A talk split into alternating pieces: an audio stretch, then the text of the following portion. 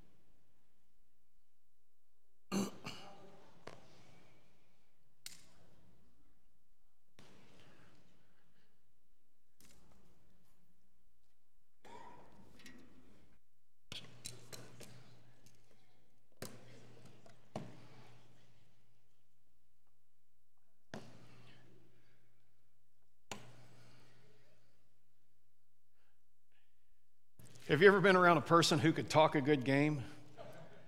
You're laughing, you must have been. They'd tell you how great they are at whatever it was, and, boy, they'd brag about it. They were the greatest. And I've seen this a lot in athletes, and you know, when I was a kid a couple years ago, you know, whenever I pr- competed in anything, I felt like I'm going to win. And it didn't always happen that way. And you have to have a confidence about you in life, you really do. But some people just cross the line. I used to love to watch boxing back when it was really good. Uh, that kind of stopped about 20 years ago. But um, I remember watching Mike Tyson fights, and I felt bad for the guy because of some of the people he got mixed up with. I think it messed his life up a bit at the time. But the thing about Tyson is he'd go up against an opponent, and some of them just would start mouthing off about how they were going to beat him. I think one of them called him a little girl, and just all kinds of stuff. And you know, and Tyson would get in the ring and he'd stare him down, and you could almost kind of see the person starting to think, I should have kept my mouth shut. now, if I'm going to get in the ring with Mr. Tyson, even at his age, because he's about my age, I'm going to be very respectful. Uh, and, but, but the truth be known, I wouldn't be very confident. I'm going to run as fast as I can around that ring. I don't want that dude hitting me. But some of these fighters with the biggest mouths that talk the biggest game when they got in the ring, and after they woke up, not knowing what truck hit them, many of them retired. Many of them were never the same. And the person they thought they were going to destroy, the person they were so thought for sure they were going to take apart, they couldn't do it. They wrote a check with their mouth that they couldn't cash. And the lesson is if you're going to talk the talk, you better walk the walk or you're going to look kind of foolish. Now, if we take this thought into our faith, um, that's what we're going to do over the next few weeks. And it's entitled True Religion. Honestly, I don't like the word religion. I really don't. I should have just changed it to True Faith, but the graphic looks really good, so we'll live with it. But I, I honestly, as Christians, I don't think many of us go around bragging, I'm a Christian. I, I do it all right. I'm better than you. Man, you are going to hell, but look at me. Follow my example. I'm the man. I, I don't think we do that. But when we clothe ourselves with Christ, Something about us has to be different. And this begs the question, or questions, such as what does faith look like? How should faith change my life? Does faith change the world around me for the better? In other words, because of my faith and the impact it has, am I making the world a better place? Today, we're going to embark on a five week series from the letter of James, and we're going to answer some of these questions as we move through the teachings that James gives us about faith in action. This is really practical theology for all Christians, especially for those who are younger and for those who are new believers and followers of Christ. Because with one, with the teachings from, uh, excuse me, with one teaching from each chapter of James, and we're not going to cover the whole book, we're just going to hit, we're going to highlight one out of each chapter. I encourage you to read through the whole book and discover what true faith or true religion really looks like. Honestly, James is one of my favorite uh, books of the Bible, and it's honestly not that the rest of the Bible's not practical, because it is, but James, man, that message is really where the rubber meets the road. James is not filled with complex concepts or great theological writings, but rather it's very simple, down to earth counsel. Things that anybody at almost any age can read and understand and not have to think, what's that mean? The big idea to the message is quite simply this true religion puts words into action. We're going to be in James chapter 1, verses 19 through 25, and we'll start with verses 20, excuse me, 19 and 20 this morning. It says this Understand this, my dear brothers and sisters. Let every person be quick to listen slow to speak, and slow to anger. For human anger does not accomplish God's righteousness. So our first observation this morning is it's, it's just it's a difficult command. I wouldn't say that I like these two verses because they are so practical. I mean, look at what he just told us. He's, you know, he's like, you know, quick to listen, slow to speak, slow to anger. I mean, that seems so simple, doesn't it? And it's easy to do, isn't it? That's why I don't like it. but this passage, what James is saying, he says, listen, if you're a person of faith, if you have Jesus Christ as your Lord and Savior, one of the way, this is one of the ways that my faith, or if you will, religion, I'm just going to use faith, should impact my life. Honestly, on my own, without the help of God's Spirit within me, I can't carry out this command. I really can't. I used to have a horribly violent temper. I would I had a hair trigger. I know why all that happens now. It's not to do with my family, it's all me. But I had a very fast acting trigger. I was not doing very well. I would be like I would go off like a stick of dynamite if something got under my skin. So I would let I'd get so angry that I would be I would not listen to reason. I would be very slow to listen and very quick to speak and extremely quick to anger. But part of me being a new creation in Christ, when I was baptized into Him, was to let the Holy Spirit help me to grow away from this type of life. To grow away from this type of life. And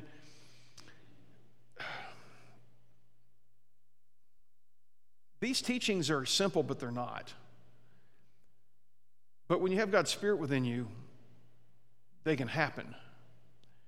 Let's break down verse 19. What does it mean to be quick to listen? Who are we to listen to quickly? Well, in the context of verse 18, when we go back, which we didn't cover, but I'll bring it up, it says, By his sovereign plan, he gave birth to us through the message of truth, that we would be a kind of first fruits of all he created. And so then, as you go right into verse 19, the direct context here is we're, we're supposed to be quick to listen to God and to his word. Because if we don't, if we end up kind of pretending to follow him, we'll have no idea what he wants us to do. We have to be quick to listen to God. It denotes an eagerness. It's not just, let me listen quickly, but it's an eagerness to hear and obey God's message. Hearing just doesn't mean it goes in the ear, it means that there's an output that says, what I heard made an impact in my life. Once we taste the wonderful blessings from God that flows down from us as, to us as a result of our obedience and His love for us, honestly, we should want to listen to Him more and more. As we see, you know what, I listened to God in this area and look what happened. It was good. We should want to say, I want more of that. I'm eager. What's He got? What's up next? What's next on the agenda? How many times have we been told something we didn't want to hear? That we didn't hear, excuse me, because we were so anxious to speak and not listen. A lot of times when we get into discussions, I will call them friendly discussions at home with our love most closely, our most close loved one. Sometimes a discussion will take place, and in that discussion, you're hearing things coming in your ear you don't want to hear, so you're so busy trying to fire off your response, you're really not listening to what's going on. You're so eager to correct the person next to you that you're not really listening to what they say. And then the frustration goes and goes and goes. I am so thankful I've never done that. Nobody talk to my wife, please. It's interesting sometimes when you listen to Christians discuss things like politics, economics, faith, and other matters. When you listen to these discussions, you can hear many interesting human thoughts. But how often do we say, what would God's word say about this? What would God say about this? Not what some political party has to say or not what some philosopher has to say. What does God have to say about this? See, we have to be quick to listen to God. For us to be able to grow in Christ, we have to listen to God's word. And we have to have an eagerness to do that. It's not, okay, I'll open my Bible. Mm, I don't want to read that. This is too hard. Let's watch a movie. No, we have to be eager to do that.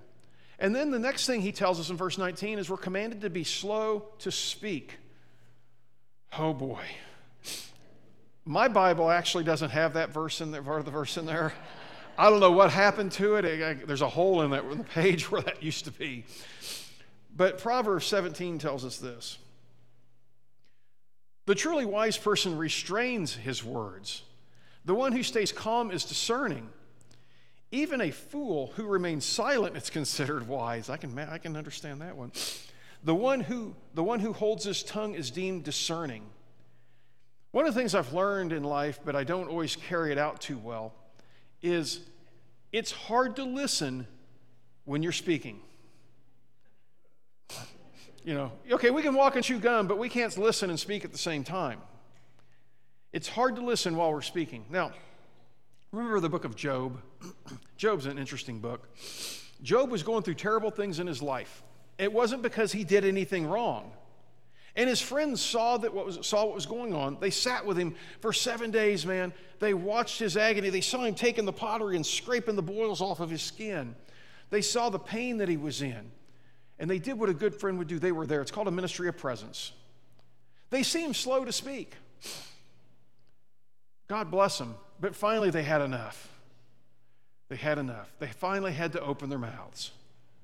And they'd have been better off just keeping them zipped, but they couldn't do it. Their words came back to haunt them, and our words come back to haunt us. Because many times, and social media has made this so much worse. I mean, it's easy. I've done it before. You get upset and you fire something off, and you're like, oops, should have thought about that before I said that. It's easy to do.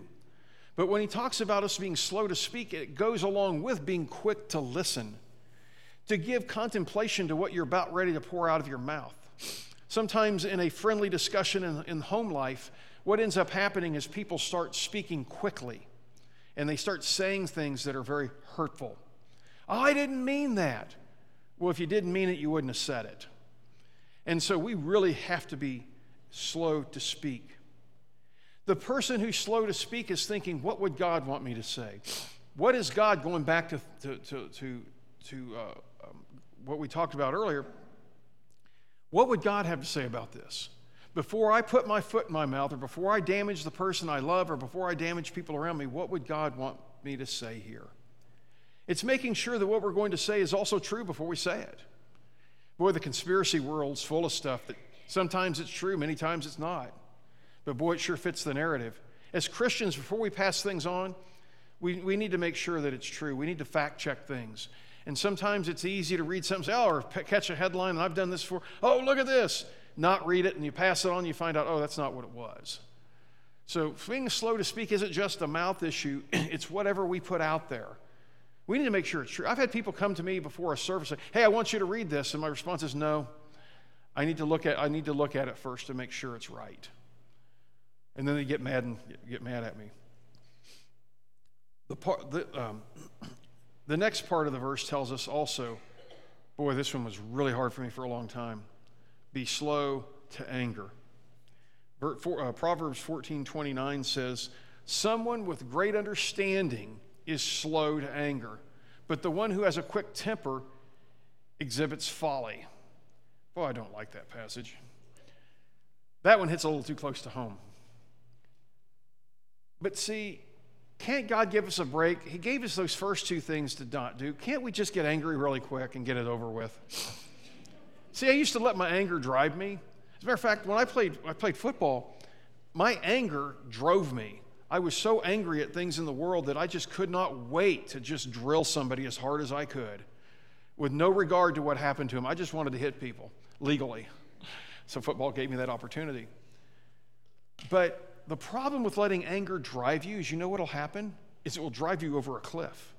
It will destroy you and it will destroy everything around you and everyone that you love. When we look at the world around us, it's so easy just to lash out in anger.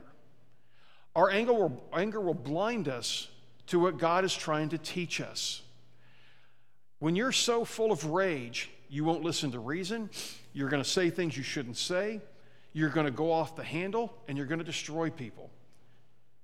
Lashing out in anger will make us feel better for a moment, maybe, but it won't solve anything. And ultimately, it will cause more problems. Verse 20 is a punctuation point to verse 19 says that our anger will not make things the way God wants them to be.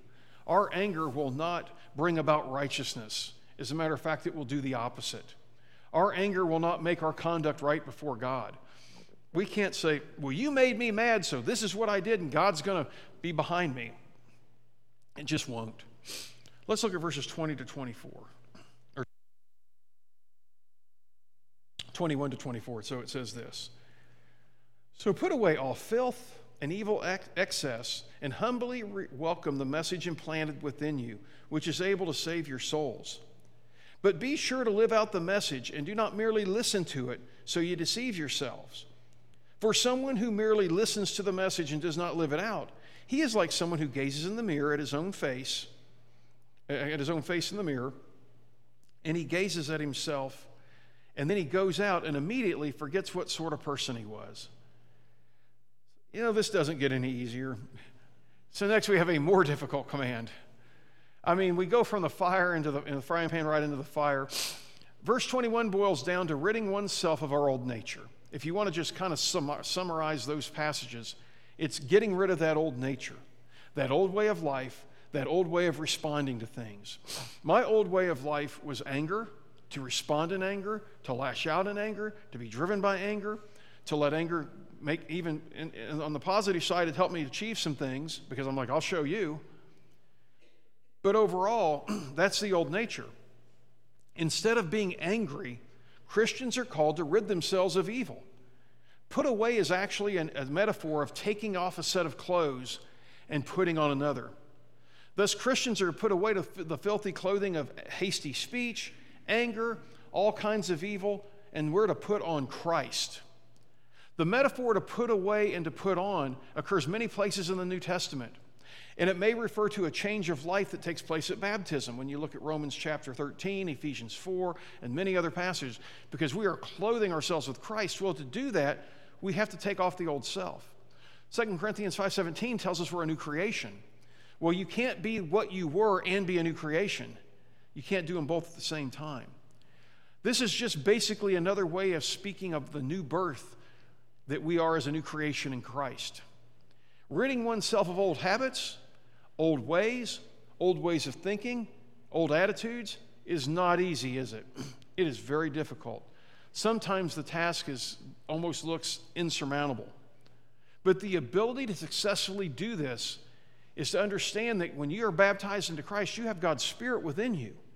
And God's Holy Spirit is there to help you to do this. Part of getting rid of one's, one's, one's, one's junk in life is to be able to do that is we have to focus on what we're to do and not what we aren't to do. We put our focus on what God calls us to do. Many times as Christians, we're against everything. Well, what are we for? What are we standing for? And that's where our focus needs to be.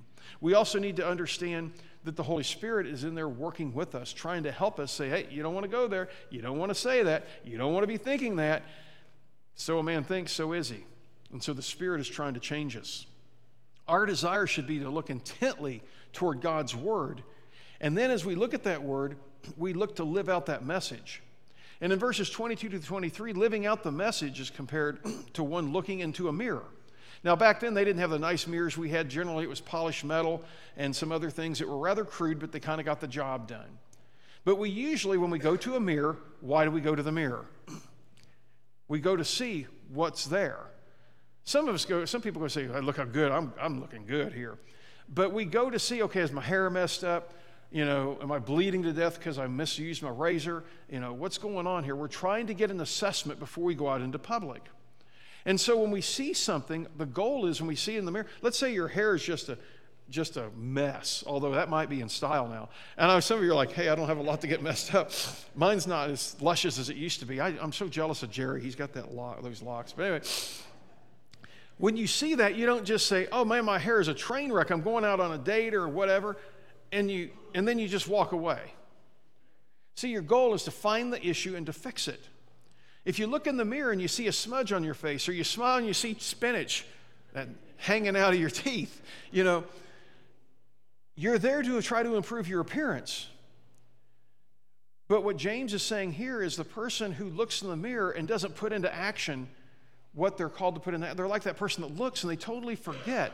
They're self deceived, thinking, oh, that spinach in my tooth, that's okay. Oh, that chicken rooster hair I've got going, that's not a problem. Oh, the blood running down my face because I cut myself shaving, no problem. You just forget it and you go out in public and people start snickering.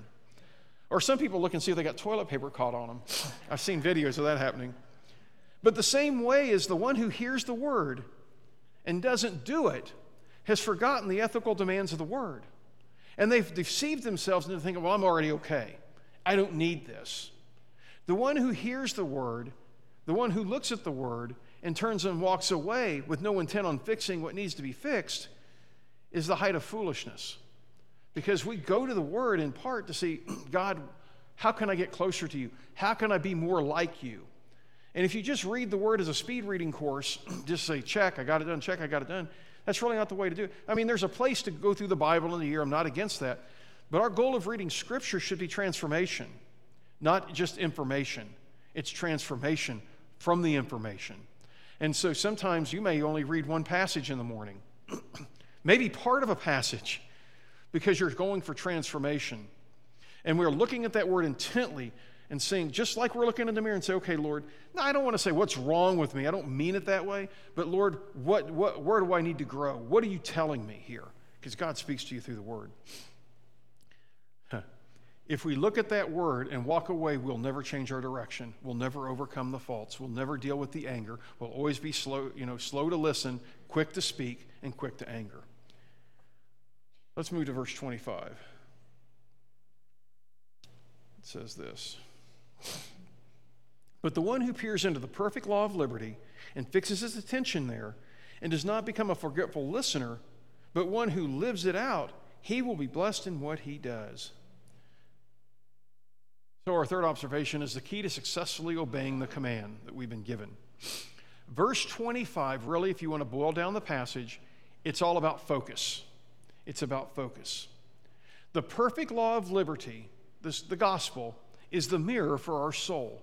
It is the mirror which our soul should be looking into.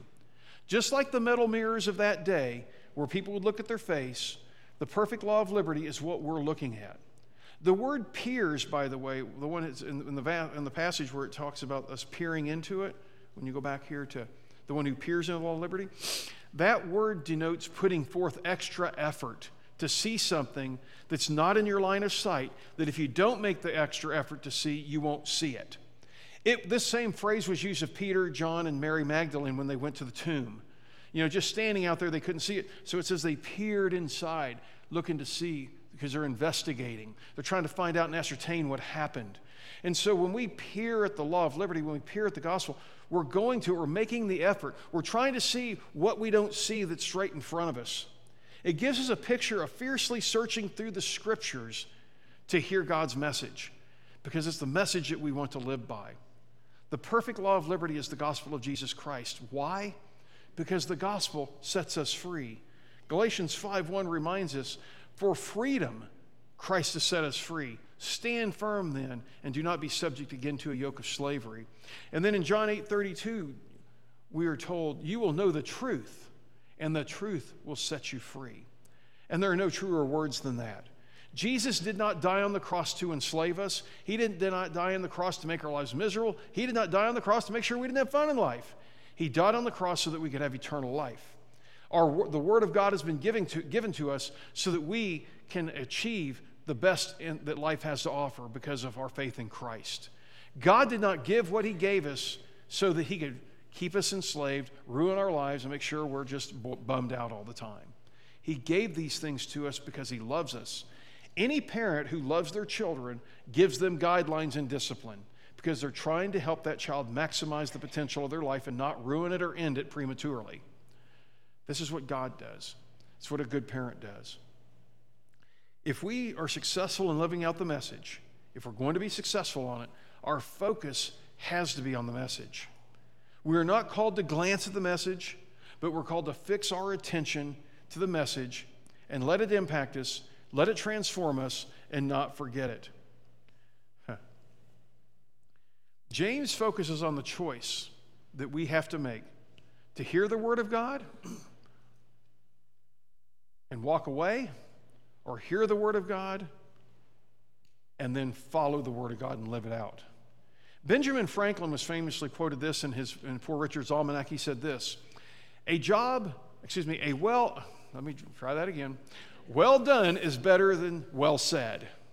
Well done is better than well said. And of course, James talks about the issue of faith. He insists, uh, he talks about good works, but those two things are not mutually exclusive. Martin Luther did not like the book of James, by the way. But what we find here is James says that our true faith will come out as we hear it and as we put it into practice. This teachings in the teachings in James are no different than what Paul taught, no different than what Jesus taught, for instance, on the Sermon on the Mount. The appeal of James is the same as the rest of the New Testament writers. But what we have to do is we have to make a decision, a conscious decision. Am I going to allow my walk to match my talk? Am I going to let my walk match who I am in Christ? Our application this morning is simple. Followers of Jesus are called to act upon the faith they've been given with concrete acts of love and obedience and just living it out. This morning, our praise team is going to come and lead us in a song of decision. And if you've not accepted Jesus Christ as your Lord and Savior, we invite you to come forward this morning to do that. God loves you. God loves you so much that He sent His Son to die on the cross so you could have eternal life with Him. Not just a few years, not just 20 years, 30 years, 40 years, 50 years, but eternal life. So that is so hard to grasp at times because, man, things get tough at times. People are cruel, but God's not. This morning, if you need Jesus Christ as your Lord and Savior, we invite you to come forward this morning during our song of decision, where you can confess Him as your Lord, you put your faith in Him, to repent to Him of your sins, to meet Him in the baptismal waters. You're going to rise and you're going to walk in a newness of life. If that's what you need, we'd love to have you come forward. If you're an immersed believer and would like to make First Christian your home, we'd love to have you come forward this morning. And if you're struggling and life is just really getting you down and need prayer, come forward. We'd be glad to lift you up in prayer together, myself or one of our elders, Roger.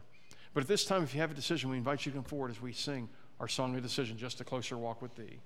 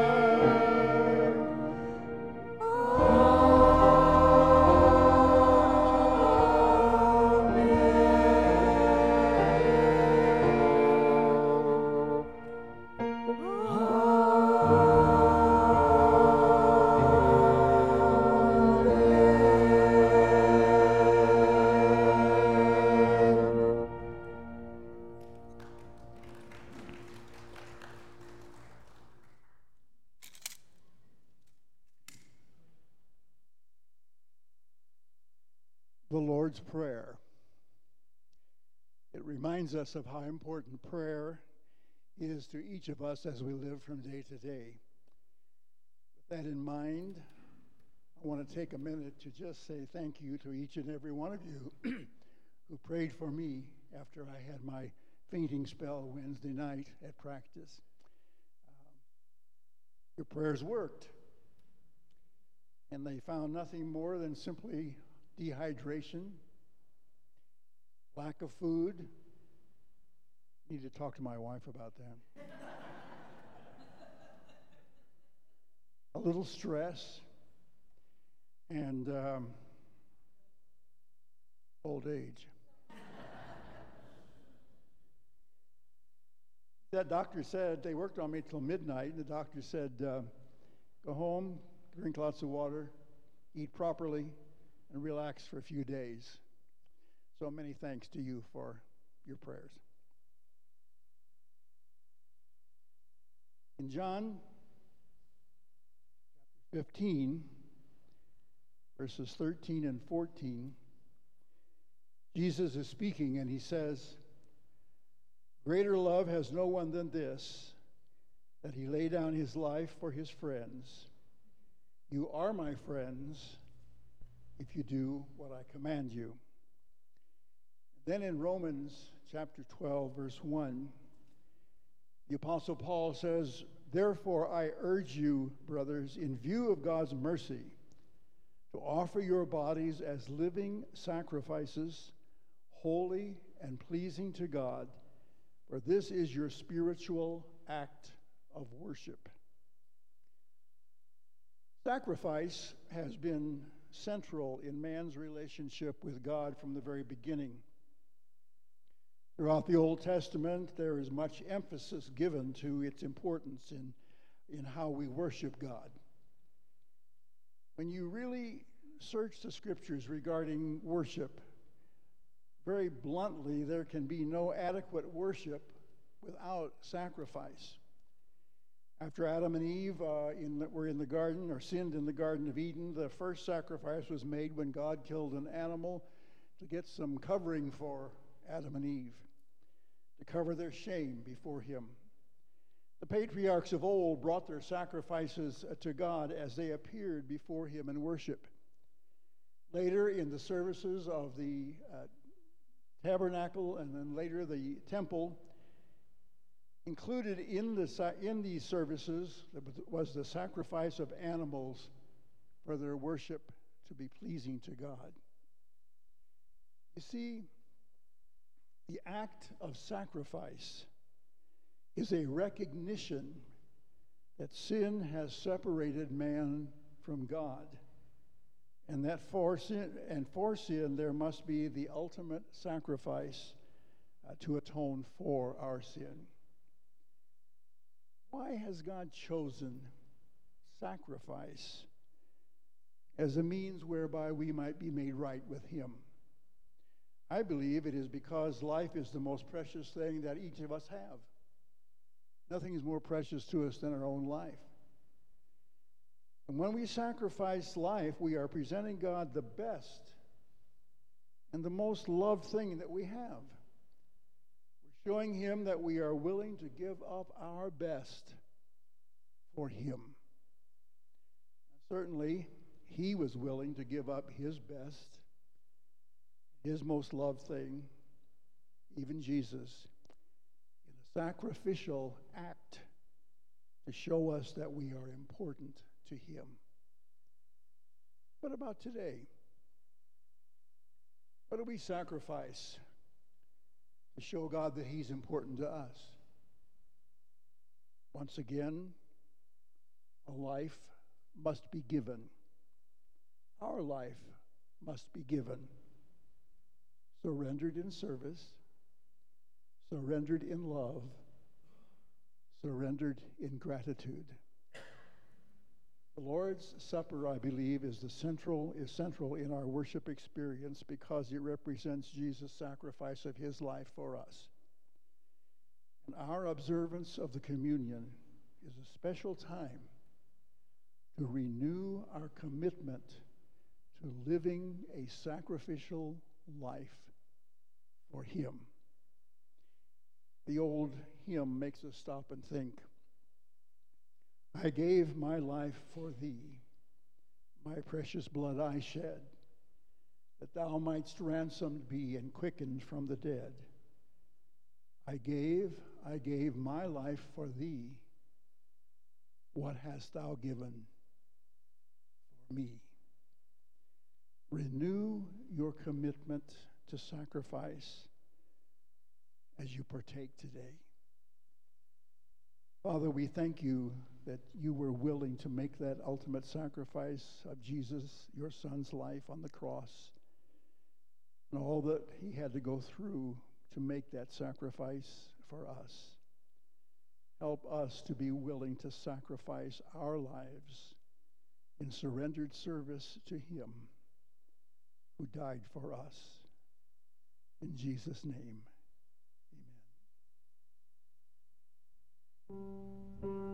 amen.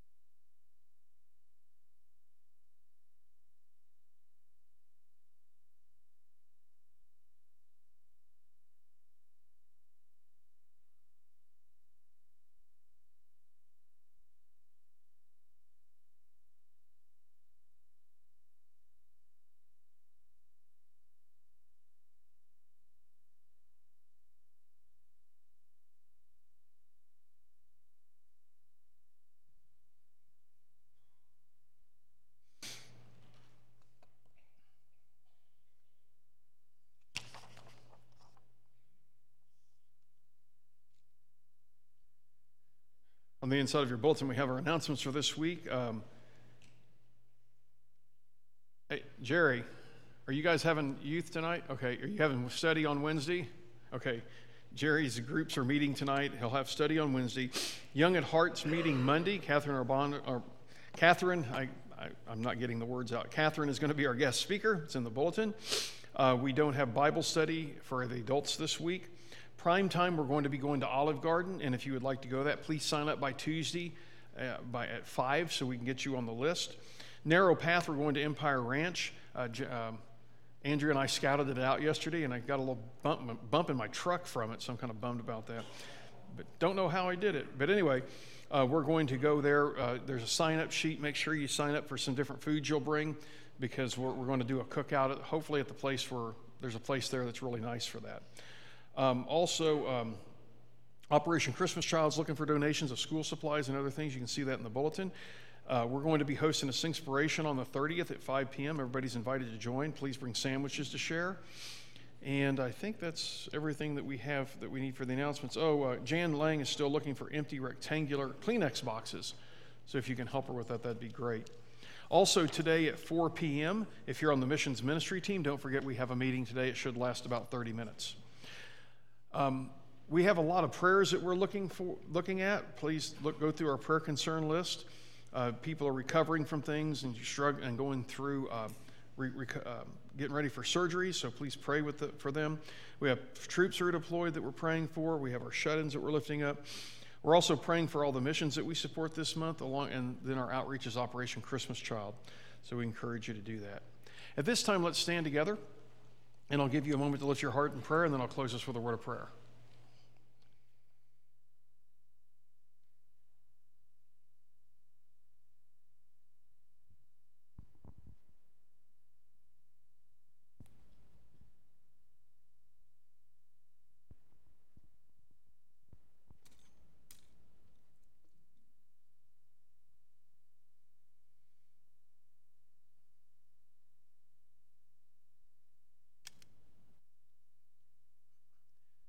Father, we're so thankful we could come together today, and we thank you for everyone who is lifting their hearts up to you for all the concerns that we have in our bulletin. Pray that we take those home and continue to focus on them through the week. Lord, as we leave this place today, I pray we leave with joy and that we're ready to serve and to show the world how, the difference that you've made in our life, and so that we can tell them about you. It's in Jesus' name that we pray. Amen.